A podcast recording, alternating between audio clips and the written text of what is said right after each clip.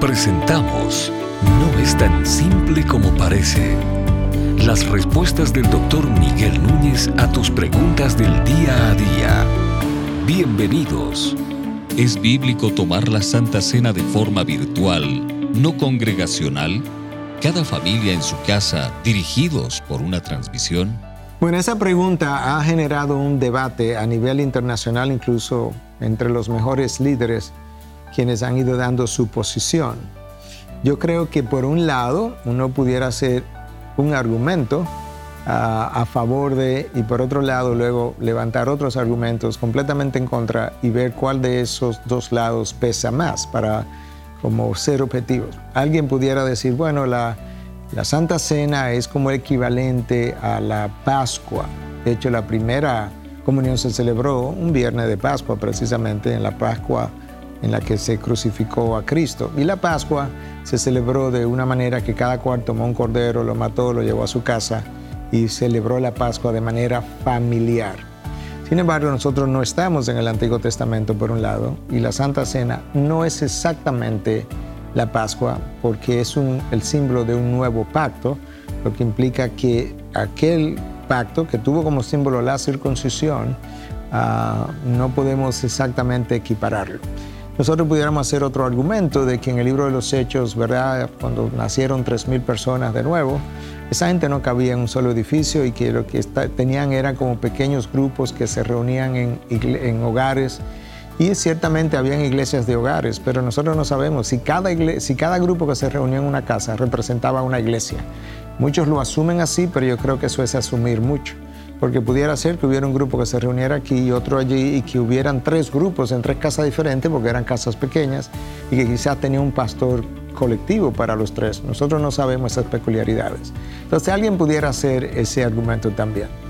Pero por otro lado, cuando nos vamos entonces ya a la luz de del Nuevo Testamento y de Pablo y sus instrucciones, no hay duda de que la Santa Cena es algo para celebrarse de manera corporativa, eh, con, los miembros de la iglesia. Número dos, la palabra de Dios nos dice en 1 Corintios 11 que aquel que tome de la cena indignamente, pues trae juicio sobre sí. Y de hecho en la iglesia de Corinto algunos murieron, otros enfermaron y otros estaban débiles por haberla tomado indignamente. ¿Qué ocurre cuando nosotros hacemos cosas sobre el Internet? Eso lo sabemos, lo sabemos por experiencia y lo sabemos por afirmaciones que miembros de nuestra propia iglesia han hecho. Están frente a la televisión, están viendo el sermón y de repente suena el teléfono y lo toman. Eh, de repente le entra un mensaje de WhatsApp y siguen supuestamente oyendo el sermón y responden el mensaje de WhatsApp. le dio sed y se paran porque la cocina está cerca y buscaron el vaso de agua y ellos siguen oyendo no hay una concentración realmente eh, de manera eficiente para interpretar y rumiar el mensaje. Esa misma actitud, un tanto superficial, probablemente continúe hasta el final del mensaje y, hasta entrar a la Santa Cena. Eso es un peligro porque estaríamos tomando la Santa Cena, algo tan especial, con cierta liviandad. Y lo próximo que pudiéramos argumentar es que no tenemos como control de si realmente en esos hogares que están viendo a alguien por televisión, si va a participar de la Santa Cena personas que verdaderamente son creyentes, que son miembros de una iglesia, que han sido bautizados, o hay hasta un visitante, un primo, un amigo, una amiga que tiene incluso otras persuasiones eh, doctrinales y de repente, ah, mira, esto se está haciendo, a mí me gustaría participar, ah, quizás la cabeza de la casa tenga la autoridad suficiente para impedírselo, pero quizás no, quizás no se atreva, quizás simplemente le dé un consejo.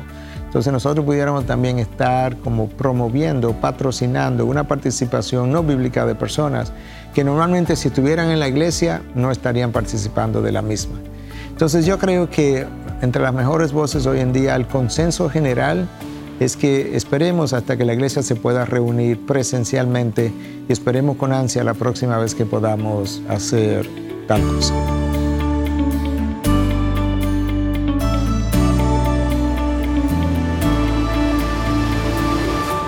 es tan simple como parece.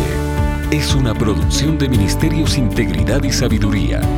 Para más información, visita nuestra página de internet integridadysabiduría.org. Gracias por tu gentil atención y será hasta la próxima.